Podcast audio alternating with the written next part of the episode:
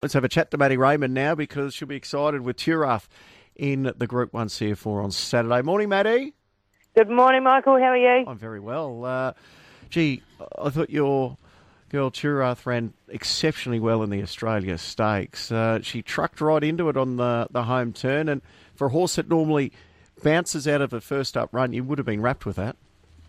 Yeah, absolutely. I thought it was a huge effort. Um, take nothing away from the winner. Obviously, it's a good horse. Uh, over 1200 at Moonee Valley, hard to to run down, but uh, I, I couldn't have been any happier with our first up run, knowing there's improvement to come and obviously better uh, up over that 1400 metre trip. How much improvement do you think she has made? Um, I'm so, I was pleasantly surprised fitness wise how she handled her first up run, considering she went in there uh, without a jump out. We knew we had her quite forward, but uh, they generally uh, need that kind of first run, but she handled it really well. Um, but obviously, uh, will improve off it and, and up to 1400 will suit and she'll be, she'll be ready to go. Yeah, she's got that great record, five from nine over the 1400. You had a crack 12 months ago in the Group 1 Futurity. How much of a better horse do you think she is now 12 months on? I think she's going as good, if not better. I think her run uh, in the Australia Stakes was um, probably marginally better than it was last year. Um, we planned to, to run in the Orr last year and had a little setback in between. So um, I thought she ran a blinder in the Futurity. Um, she was four weeks between runs, off a little hiccup uh, in between. Uh, was obviously quite fresh and keen, got taken on up in front and overdid it a bit. So uh, for her still to stick on late uh, in a race like that. We were stoked with her last year, and I, I think she'll be going into into this one a lot better. She's a Group 2 winner, um, stepping up to the Group 1 grade again on Saturday, and there's nowhere to hide on Saturday. It's a, it's a genuine Group 1 race. What's your gut feel about how competitive she'll be?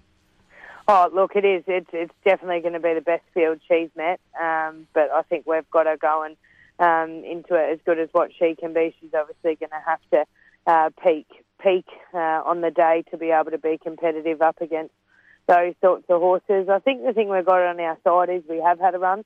Uh, quite a few of the horses are going to be first up. Um, it looks like there's going to be a bit of genuine speed in it as well, which suits us. Um, she's got a high cruising speed and she can kick off that. Um, and being at Sandown over 1400, it can be uh, testing conditions and whether she just has that little bit of fitness edge on her side um, not mocking the rest of the field. They've got stacks of ability. Um, she probably just sits below them on that that aspect of things. But I think um, I'm hoping that the fitness edge will, will, get her over the line. And Damian Lane sticks on Saturday. Unfortunately, he was prior committed to Jacquinot, so oh, he's got to stick with Jacquinot. Um, but we're lucky enough Damien Oliver is going to ride her, so uh, take nothing away there either. Yeah, no, no doubt at all. You've got the goat. Uh, is the plan to go for futurity, all going well out of the Orr? We're just going to play it by ear. Um, obviously, like I said, it's a tough race. She's got to go there and be competitive to, to warrant going to the futurity.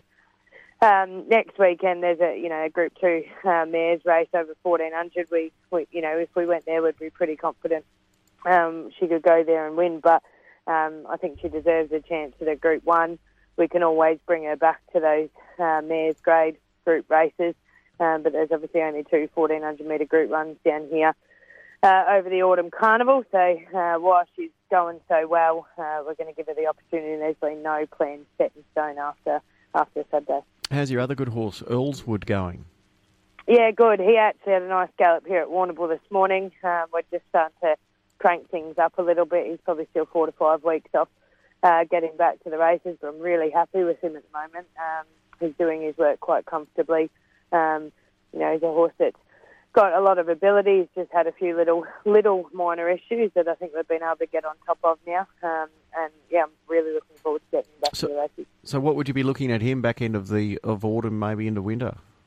Yeah, we're we're not got anything set in stone with him. We're not going to set the bar too high. Um, obviously, uh, he was a bit of a flop through the spring, so we just want to make sure we've got him back to his best, get him back to the races, and you know, an, e- an easier um, easier assignment first up, and and see how he goes. Um, we've thrown a couple of noms in for the races up in Sydney, the Doncaster and the Queen Elizabeth and that. And realistically, timing wise, if he comes back to his best, uh, that's probably where he'll end up with his grand final. But he'll he'll kick off down here in Melbourne first, and um, just a, an easier assignment.